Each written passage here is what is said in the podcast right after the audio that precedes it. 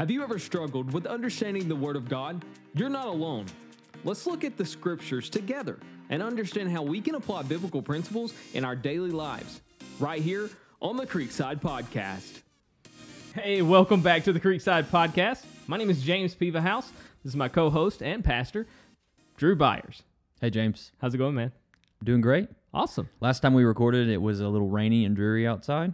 And today the sun is shining. There's a guy outside mowing as spring is sprung, and uh, the weather dramatically influences my mood. so maybe this will be an even better time uh, together talking together. Yeah, So, definitely. And I, I feel like there's going to be an example at some point because last night we had like tornadoes, and today it's beautiful and Yeah. like everybody's wearing short sleeves and ready to get out and run. There's going to be an example at some point using that analogy. I guess time will tell. Time will tell. cool, man. Well, today we're going to be talking about the book of James, which is really dear and near to my heart because obviously my name is James. right. Every time when I was a kid, that uh, the pastor would say, uh, "Open up to the book of James" or whatever it was, and my mom would hit me. He's talking about you. Yeah. He's talking about you you know. So that would make me pay attention in church. Uh, so uh, basically, uh, we're gonna get into James chapter two today. I'm excited to hear what you uh, your your knowledge and all that on. I don't know if we should be excited about that or not, but I can read. So, Perfect. well, go ahead and read chapter two for us, and then we're gonna go from there. All right. Uh, this is James chapter 2. I'm going to read the whole thing. It's 26 verses. Uh, and then we'll just talk about some uh, some issues that maybe come up in the text. Perfect. Here's James chapter 2. My brothers, show no partiality as you hold the faith in our Lord Jesus Christ, the Lord of glory. For if a man wearing a gold ring and fine clothing comes into your assembly, and a poor man in shabby clothing also comes in, and if you pay attention to the one who wears the fine clothing and say, You sit here in a good place, while you say to the poor man, You stand over there, or sit down at my feet, have you not then made distinctions among yourselves and become judges with evil thoughts? Listen, my beloved brothers. Has not God chosen those who are poor in the world to be rich in faith and heirs of the kingdom, which he has promised to those who love him? But you have dishonored the poor man. Are not the rich the ones who oppress you and the ones who drag you into court? Are they not the ones who blaspheme the honorable name by which you were called? If you really fulfill the royal law according to the scripture, you shall love your neighbor as yourself, you are doing well. But if you show partiality, you are committing sin and are convicted by law as transgressors. For whoever keeps the whole law but fails in one point has become accountable for all of it. For he who said, "Do not commit adultery," also said, "Do not murder." Do not murder, excuse me. If you do not commit adultery but do murder, you have become a transgressor of the law, and so speak and so act as those who are to be judged under the law of liberty. For judgment is without mercy to one who has shown no mercy. Mercy triumphs over judgment.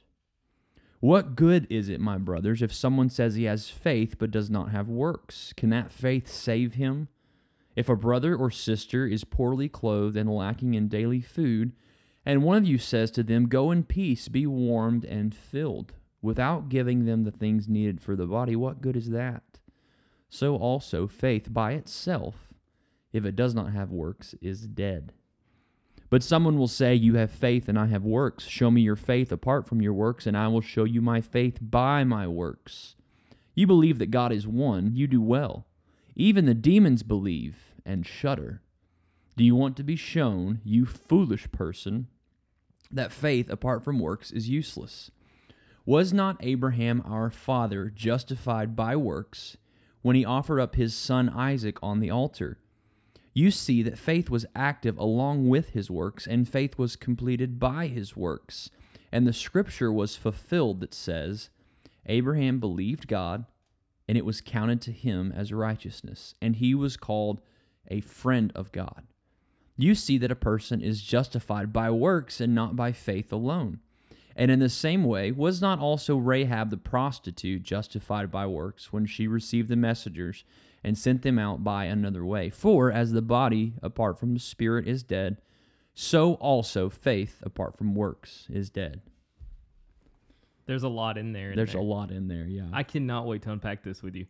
So, yeah, uh, let's do it. okay, you ready? Cool. Yeah. Here we go. So, verses one through eight, um, it talks about partiality and how that's a sin. So, what is the sin in partiality through uh, one through eight? Yeah, um, you got this. He he paints a pretty clear picture. You got two people that come in, and they come into, and I think this is important for the context. This is not just two people that come in, you know, to a dinner party, or that come into the Walmart, or that come into the Chick Fil A, or whatever it is. It says these two people come into the assembly. In verse 2, a man wearing a gold ring and fine clothing comes into your assembly, and a poor man also comes in. What's he talking about? I would say that's the church. He's talking about church. Okay, he's talking about what we would we would call our you know our regular um, gathering on on Sunday morning. The church, the the Greek word for church means assembly, and so that's that's important. Ecclesia, right? It- it's talking about when you are assembled together as the church. That's significant because I think a lot of times we want to look at this passage and say and think about this just applies to anyone and everyone. Now, there's a sense in which that's true. I want to be clear about that. But I think what the point James is making here is that you are undermining the very gospel you proclaim when you treat rich people and poor people differently in the church. And so, what this looks like is hey, the rich person has money to give uh, to the church, and so I'm going to value his opinion a little bit more. Uh, because if I don't, then he'll stop giving money to the church. That's kind of, I mean, that's kind of the idea that's here. Hey, we really want wealthy people to come to the church so that we have money to do the ministry we want to do. Now, I want to praise God that Christians give money to the church. Like we, we should be thankful when God blesses Christians with material prosperity so that they can help continue the, the work of the Great Commission. I mean, let's be honest, the Great Commission wouldn't be accomplished if if God didn't give Christians money. You know, it takes money to the, for for Paul to be able to go and to proclaim the gospel. You know, in the New Testament, it takes money for pastors to be able to to live, to to study the word, to preach the word. I'm so thankful for so many gospel ministries today. You know, uh, Christian publishers, things those things cost money, right? So we need to be mindful of that. But the sin here is the sin of looking at money as being some kind of spiritual significance.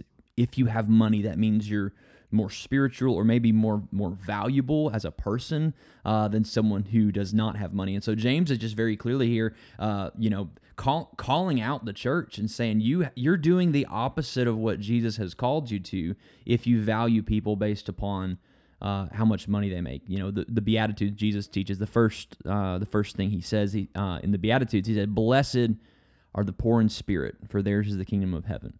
And in Luke, uh, the same account of Jesus' teaching uh, in Luke, you know, Matthew and Luke are different accounts. Uh, Luke leaves out the term in spirit. Je- Jesus says, "Blessed are the poor, for theirs is the kingdom of heaven."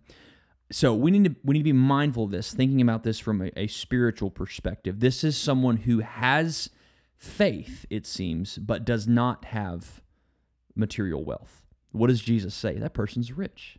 That person's rich beyond measure. I think it's also interesting here in in the ESV translation, verse one of of chapter two. Um, it says, "Show no partiality as you hold the faith in our Lord Jesus Christ." How does he describe the Lord Jesus Christ there? In verse number one My translation says glorious. the Lord of glory, right? He's the glorious one. So it, it's he's kind of he's kind of showing that James is kind of showing the church how absurd it is for them to value riches over Christ likeness. He's saying Jesus is the Lord of glory. You think the person in the nice robe with the rings is is glorious by some earthly? You know, you think he's uh, by by the fact that he has money that that gives him status. How much more status does Jesus have than this person? How much more status does the Lord of glory have?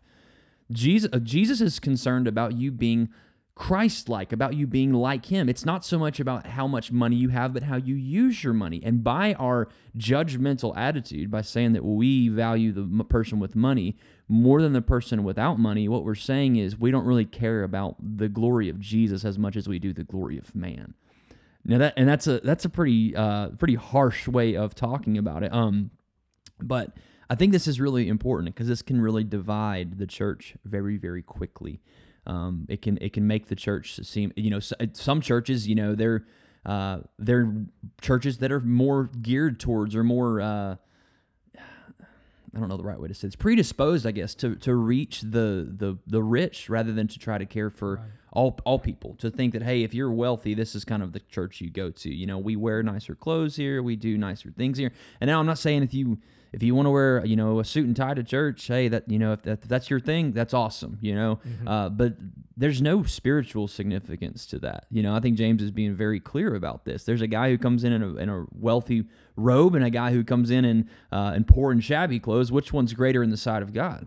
It has nothing to do with their clothes. It has everything to do with their faith. It has everything to do with uh, their relationship with uh, with Christ. And just a reminder to us, Jesus was not wealthy by any earthly means. Uh, Jesus did not accrue for himself treasures here upon the earth. He, he poured himself out, uh, giving all that he had for the sake of those who would believe in him. And so Jesus has an, uh, a heavenly kingdom. You know, certainly in one day, the you know the kingdom of heaven will come, and the kingdom of earth. Like Jesus has all authority in heaven on earth, right? We need to re- remind that. But what was Jesus' priority while he was here on the earth? He was not uh, buying stocks. You know, it was not being concerned about uh, his own pocketbook, but being being concerned about the king- kingdom of God. As Christians living in the West, living in America where we live, you know, we have uh, we have money problems, and it's not because we have too little money. It's because oftentimes we have too much, uh, we- Right. and we make that we make that into an idol. And so I think James's uh, James's account to us or James's charge to us here uh, should, ca- should just give us some pause. What do we value?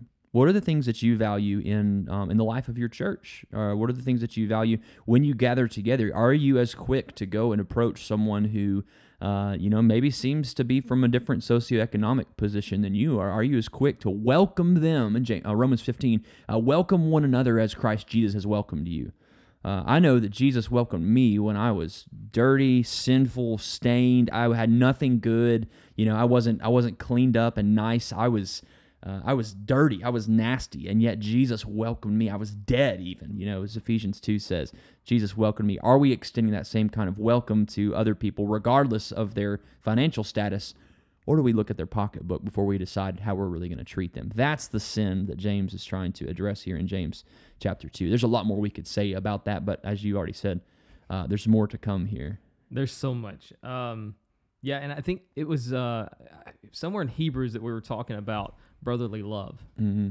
and that accepting of other people. One of the things we said was we're so bad at that, you know. Yeah. And I think that's I think that has a lot to do with the assembly as well here. That's right. This is this is supposedly these are brothers and sisters in Christ. These aren't really strangers uh, in the book of James. These are people who come into the assembly who seem to be, um, you know, brothers and sisters, one in Christ by their faith in Christ. Uh, and then still, James is saying you're showing partiality by saying, hey, these kinds of Christians sit over here and these kinds of Christians sit over here. Instead of saying, no, all Christians need to f- sit at the foot of the cross, right? That's where that's where things become. It's a level playing field. Doesn't matter how much money you have because you can't buy salvation uh, with your pocketbook. You know, we all need to plead the blood of Jesus, and so partiality actually causes us not to plead the blood of Jesus. You know, it causes us to put put stock in ourselves or put stock in our pocketbooks or our money. And I know uh, no Christian's going to say like, uh, you know, no well-meaning Christian's going to say, "I actively do this." Right. This is something that might be a, a, a passive kind of thought process because how does the world value people?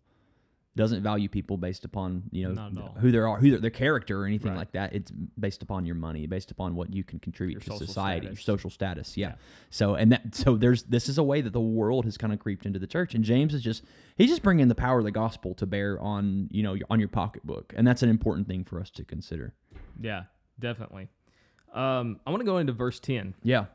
And uh, do you care to read that again for us, just real quick, verse 10? Sure. And then I want to see what you think that means. Yeah.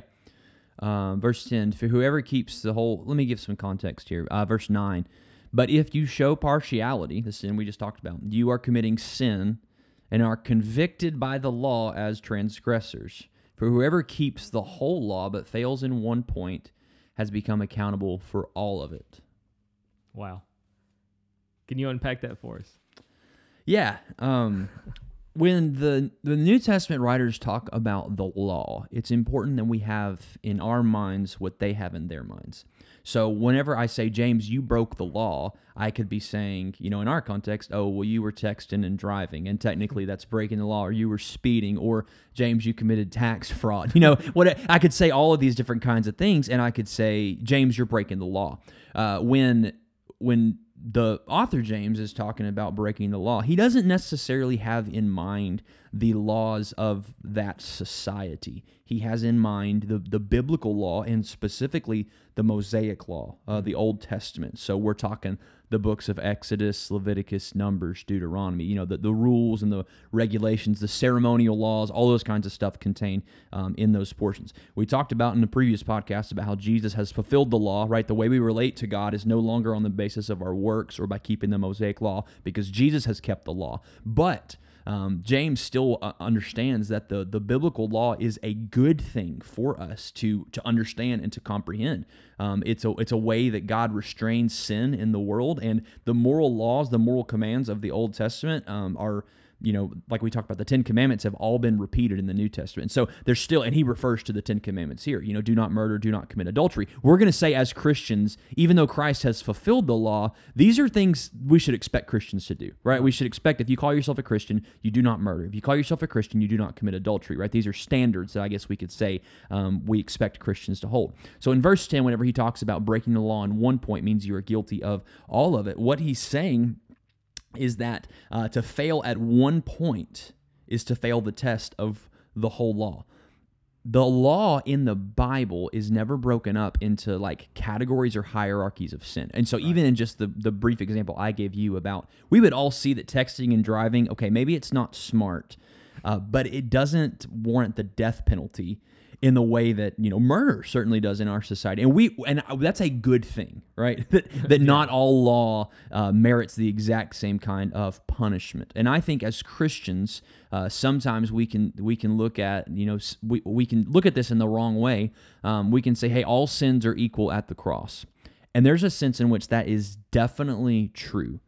And that's the sense in which James, I think, is talking about uh, the these uh, the sin of partiality. Um, it's all it's all sin in God's eyes, but at the same time, as though all sin separates us from God, not all sins in the law are judged in the same kind of way. And so there's a there's a difference between um, accidental like someone dies by an accident and someone dies by uh, planned murder you know first degree murder something like that in the old testament. There's a difference um, there's a difference between those two things the way in which those two things are judged uh, in the old testament. What james is trying to do here is to bring is to give some heightened attention to the sin of partiality because the church would be willing to say i didn't kill anybody. Mm. I didn't, you know, I didn't commit adultery. I didn't do anything like that. And James said, listen, just because it's not a, a big sin right. doesn't mean it's not a big deal. Hmm. Because what this is going to do in the assembly of the church is it's going to cause division. Uh, it's going to harm the name of Christ. Just like, okay, if, so if our church, if we knew there were people who were guilty of, of murder at our church and we pretended like that was no big deal, right? What is that going to do to our witness in the community? And right. people are going to say, well, that's the church that murders people. Of course, I want nothing to do with their, and rightfully so, yeah. we should say. Now, let's just apply that, apply the same terminology here with partiality. If, if the church, if the world knows, hey, the corporate witness of this church is you can't really attend there unless or become a member there unless you make a certain amount of money. Mm. What does that do for our witness in the world? Uh, it's not the same as oh that's the church that allows people that commit murder to get which is an extreme example you right. know for the sake of the argument it, it's a similar kind of thing. Uh, you know, it really harms the the name of God as we seek to share the gospel amongst those who need to hear it. It's a hindrance to the fellowship in the gospel. Um, and and the the the idea of the law here is the idea of holy versus unholy, guilty versus not guilty. Guilty. So uh, even though yes, there are there are small sins in the you know in the in the law, so to speak, sins of that require less uh, less retribution, I guess you could say. Um, they're they're not as they're not judged as as fiercely. All sin makes you unholy. Right. And all guilt, you know, all guilt that you that you that you uh, accrue through breaking the law makes you ultimately guilty uh, of that. Like in, you know, from a from a legal perspective. So there were ways in the old covenant to become ceremonially pure or to make restitution uh, for, for those crimes. You know, the, the law is filled with those things. You read the Old Testament, um, but the the the idea here is that if you if you're saying that you're guilty of of the law in one point, you know if you're making restitution for one point of the law, you're you're proving that you're guilty of all of the law. Okay, so to give you a to give you a, a modern example, if you run a red light or you get a speeding ticket, there's a way you can get out of that without going to court. Did you know that? You know I how you do not. it How? by paying it, right? by by just saying by just saying you're right. I was and I've you know I've sinner here. I've gotten my fair share of speeding tickets and gotten my fair share of uh, traffic light violations, whatever. And they send you this thing in the mail, and they say, "Listen, you," or they the officer writes you right there at your car and says, "Listen, you can get you can get out of this without having to come to court. You just have to plead guilty." So you have to make the admission of guilt. You know, say, "Hey, you're right. I I did. I was speeding," and then you write that check for an exorbitant amount of money, right? and you send it in, and they say, okay, he pleads guilty. Uh, you, you, you know, your debt's taken care of. You know, your your your crime is absolved for. Um, here, what what James is saying, he's trying to get the people to admit that partiality is a big deal because the law of God is a big deal. So he's using the law in a way to um to to to cause the people of God to take their conduct seriously and to take the way that they uh, treat other people seriously. That's what he's trying to do here. Gotcha. Does that muddy the water? I think it Does clears it it, clear? up. Okay, Yeah. it clears it up. All right. Yeah, and it, when you're talking about the uh, sin, I had a, a friend of mine that uh, he he explained it this way. He said, when we look at skyscrapers, we see them at all different levels, but you can imagine when God sees them, they're all the same. Yeah. You know, from His perspective. And I think we look at sin like skyscrapers. Uh, Yeah. we think, oh, this one's so big, and this one, oh, it's not that bad. Right. And I think both of those ideas are true at the same time.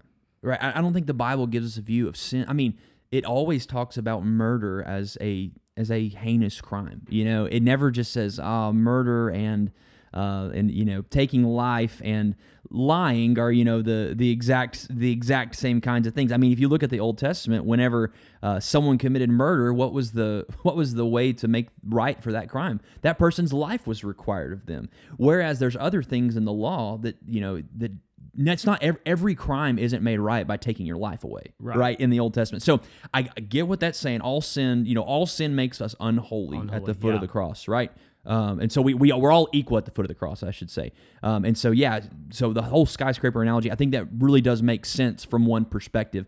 But from another perspective not all sins are weighed equally in the scripture. And we just need to be honest about about that idea. And that's what james is trying to do here. He's saying listen you might be tempted to think partiality is not as big a deal as murder uh, because under the old covenant law murder is a much bigger deal. Um, but and you know in the in the gathering of the saints what you're doing is still corrupting what God has entrusted you with. It's still corrupting the assembly. So don't think don't think that small sins are insignificant sins. You know, it, from using that perspective. Granted, there's a lot of nuance in the way we could talk about sin, and I think the way James is is framing it here, I think is really helpful just for us to consider. I know if you're going to church on Sunday, you're probably not out committing murder. you are probably tempted to commit the sin of partiality, though, and it's a big deal. That's what James is trying to get us to to understand. Right. Yeah, that makes a lot of sense. Yeah. So sin, there's judgment for each sin, but every sin makes us unholy. That's right. Yeah, that's Yeah. right. Cool. Well, and and to give to give hope Yeah. here, the judgment for your sin is poured out on Jesus. oh Uh, yeah, that's that that's that's the thing that I think James is probably shaking the if he could grab the members of the church by the shoulders and shake them he's like don't you get it like your sin was covered by Christ's blood right. why would you then regard people according to the flesh instead of regarding them according to Christ like what do you think of the sacrifice of Christ was it not sufficient was it not full enough did he not you know cover all of your stain and all of your sin then why do you judge other people by the flesh that's so if we can get the gospel right and we can internalize it and we can believe it it should influence every area of our lives not just the big sins Yeah. right Yeah. Right. Yeah. So that kind of leads us into the next part. Um, you know, um, James. It seems to. It seems like he kind of disagrees with Paul, which is odd. Because in James, uh, uh, let's see, I think it's verse 21. It says that Abraham was justified by works. But then Paul, uh, I'm going to give two references here. He's got Romans 5 1 and Galatians 3. Both of those, he says, uh, we've been justified by faith. So, how can you reconcile these two tensions? Yeah. Uh, this is one of the great questions of the book of James, and so James is James is kind of like I've heard it called Christianity for beginners. I've heard it called all these kinds of. Uh, the, the, it's very practical when you read the book of James. I mean, it just kind of gives you straight, straightforward, um, straightforward like lessons and things like do these things, like don't do these things, do these things, and uh, you know it, it just kind of breaks it down to a really practical level. Um, but I, because of that, I, I think I, sometimes the tension is to think that James is not uh, very deep because it's very practical, as if our practice doesn't need deep roots. You know, it's like theology's way up here in the clouds and our daily lives, you know, driving down the road and all stuff, it's so distant from our theological convictions. But actually, I think that's a poor reading of the book of James. I think it, James is highly theological, um, and I think it assumes a lot of things, you know, things about the law. It assumes a lot of things about uh, even the nature of the church and Christ's sacrifice and faith that we don't uh, tend to think about a lot. I think we just kind of try to read on the surface level of the book of James and not try to draw all these connections. James is assuming his readers are going to have a pretty uh, pretty robust understanding of the Old Testament and a pretty robust understanding of who Jesus is. So he assumes those things, so he doesn't take time to spell all of those things out. And we need to remember that whenever we come to the book of James. So, with this particular uh, issue, this particular question, um, there's a lot to be said about faith and works throughout the whole Bible. And so, just like with anything, um, we can tend to fall off the wagon on one side or the other. We can tend to we can tend to draw either or distinctions when we I think sometimes we should be drawing both and distinctions. James, let me just say this clearly, and then I'll unpack this for some uh, for some clarity. James is not disagreeing with Paul on faith. He's not saying something different than what Paul is saying. And let me just give a caveat about that. If we read the Bible and we, we we read the Bible like we're Sherlock Holmes with the magnifying glass, trying to find all the problems. We're not reading the way the Bible. We're not reading the Bible the way the Bible calls us to read the Bible. Okay, and I know that I know that might sound like circular reasoning, kind of self contradictory, but the Bible gives us a framework for reading it and understanding it because it is revelation from God.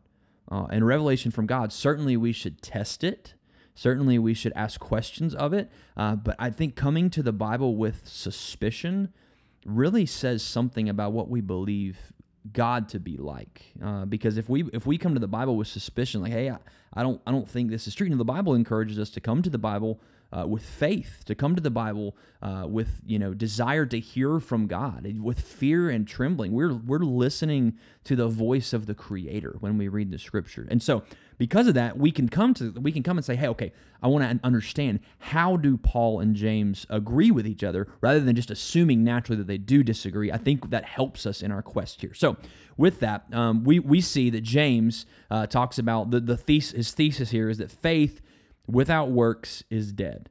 And the, the question is, is this a true thesis? Can we prove that? And James says, absolutely. Do you know how I can prove it?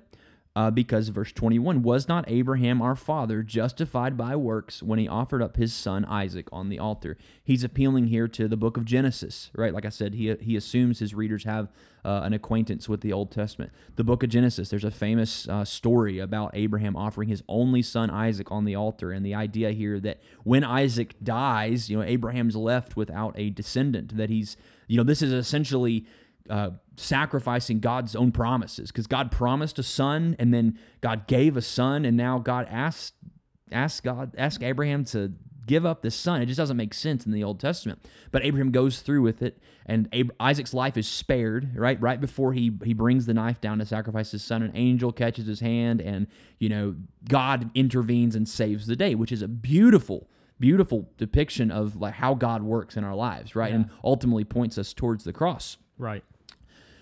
James uses that example as a way to prove that faith without works is dead. Notice, though, that that example of uh, Abraham sacrificing Isaac happens happens later in the book of Genesis. It happens in Genesis, I believe it's chapter 21. Let me double check real quick. Uh, chapter 21 or 22, uh, the Isaac's born in chapter 21, and then in chapter 22, Isaac's sacrificed. You know, that's the that's the account of that uh, that story. Notice though in Genesis chapter 15, verse 6, the text says this: "And Abraham believed the Lord, and it, he counted it to him as righteousness." So in Genesis 15, we have Abraham believing the Lord, and the Lord counting Abraham righteous because of his belief. Then in Genesis 22, we have this example of Abraham's faith. James is not disagreeing with Paul at all because Paul uses uh, in Romans 5 1, he talks about the fact that we're justified by faith. Uh, Abraham believed God and it counted to him as righteousness. The justification by faith alone, the you know the, the core of the Reformation, you know, so to so to speak. Um, the the idea that we are not going to be right with God because of how often we go to church or how often we take communion or how often we do this or how often we do that. We're not going to be right with God by any of our works. We're right by God on the basis of our faith and by our faith in Christ. We believe Jesus Christ. We believe he died for our sins. We believe his sacrifice was in place of, of what I should have done, right? That I, he did what I could not do. He saved me from my sins. That's what we place our faith in. That produces something in the lives of believers. And we call that works.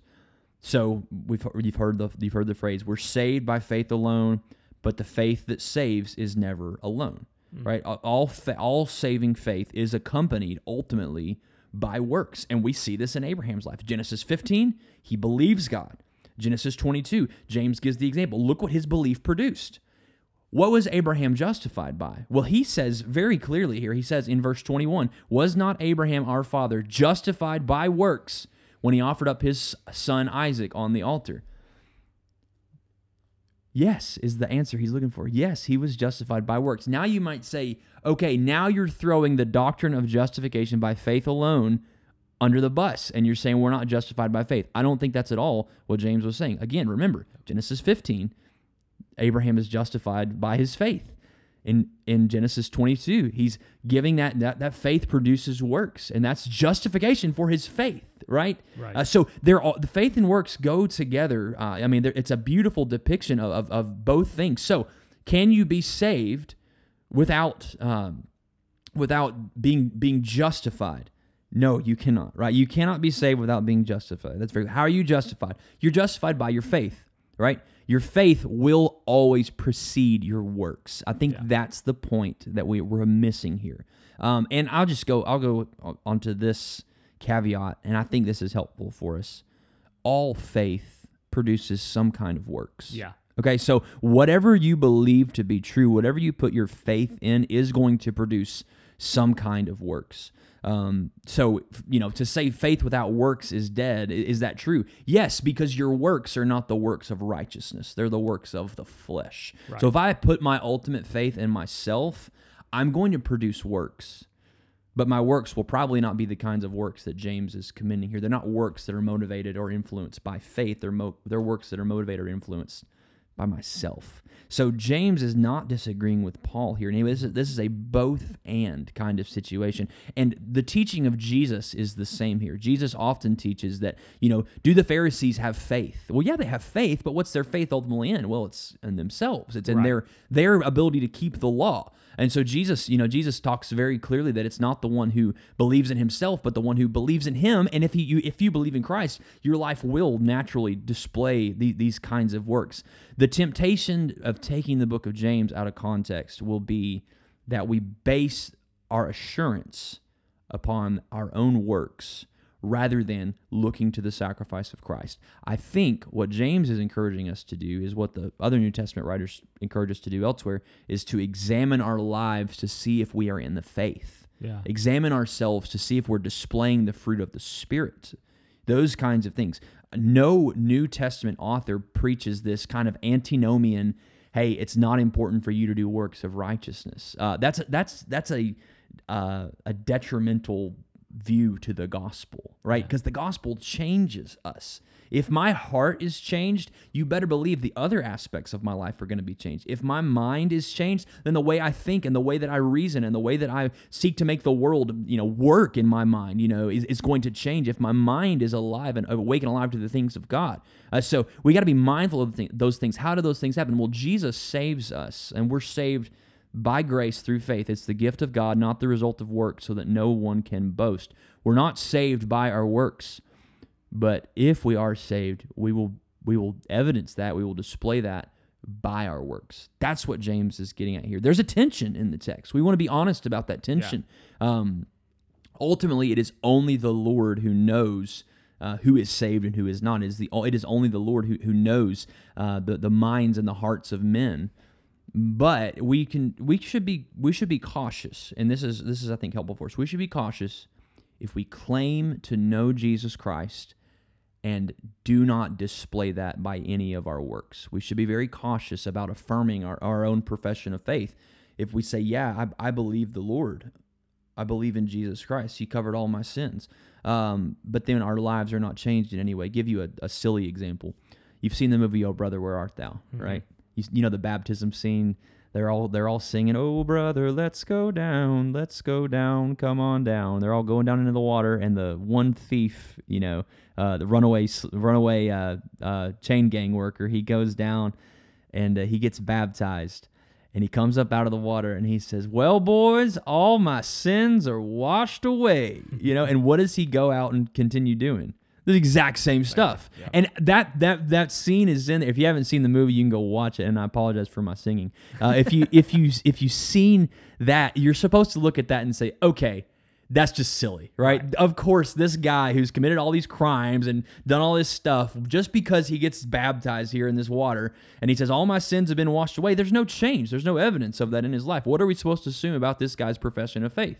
Right. I don't think the scripture says, okay, that's what we have in mind is is uh, oh brother, where art thou style baptisms. That's what we have in mind. No, that's not what Jesus has in mind. That's not what Paul has in mind. That's not what James has in mind. A changed life, a new creation. That's the idea that's there. Now, you might be a Christian and you are struggling with sin you say i have this sin mm-hmm. and i'm i'm addicted to my sin whatever it might be. You're addicted to lying. You're addicted to swearing. You're addicted to uh, pornography. You know whatever that that sin might be. And you might say you might read this text and be terrified in your soul and say i don't have works. You know I, my, my works I, I seem to disprove what i believe by my you know by my reaction to sin by my giving in to sin uh, what I, what I want to say there is a few things. One, Jesus came to save sinners from their sins, right? Um, if you are if you are repenting of your sin, um, if you're seeking, you know, if you're seeking Christ, you have every be- reason to believe that Jesus is strong enough to save you, right? That that should not be um, the presence of sin in a believer's life uh, is is not necessarily evidence that they're not converted um, the the repentance of sin is something we should look for. Repentance of sin should be a sign that we are converted, right? That's what that's what Jesus calls us to do is to repent of uh, repent of our sin. And I'll just say this: if you're convicted of sin, that's a really good sign. Oh yeah. Uh, that's not a sign that God has abandoned you. That's a sign that God is pulling you towards Himself, that He is drawing you to Himself. And so, if you're struggling with sin, I mean, get help. You know, confess that sin to a brother or a sister in Christ who can help you with that. Um, don't look to yourself to to justify your you know your salvation. Look to Christ. And if you keep looking to Christ, if you get the gospel right, if you believe truly on the Lord Jesus Christ, you will be saved. That salvation will work itself out over time. Um, notice Abraham believes God in Genesis 15. Do you know what he does in chapter 16? he he essentially gives his wife to the king of Egypt as you know. Or, uh, I'm sorry, chapter 16, I believe, is, is uh, the Hagar experience, right? Abraham does all kinds of crazy stuff, you know. So Abraham believes God in chapter 15, and then chapter 16, his wife gives him another woman so he can sleep with, so they can have a child.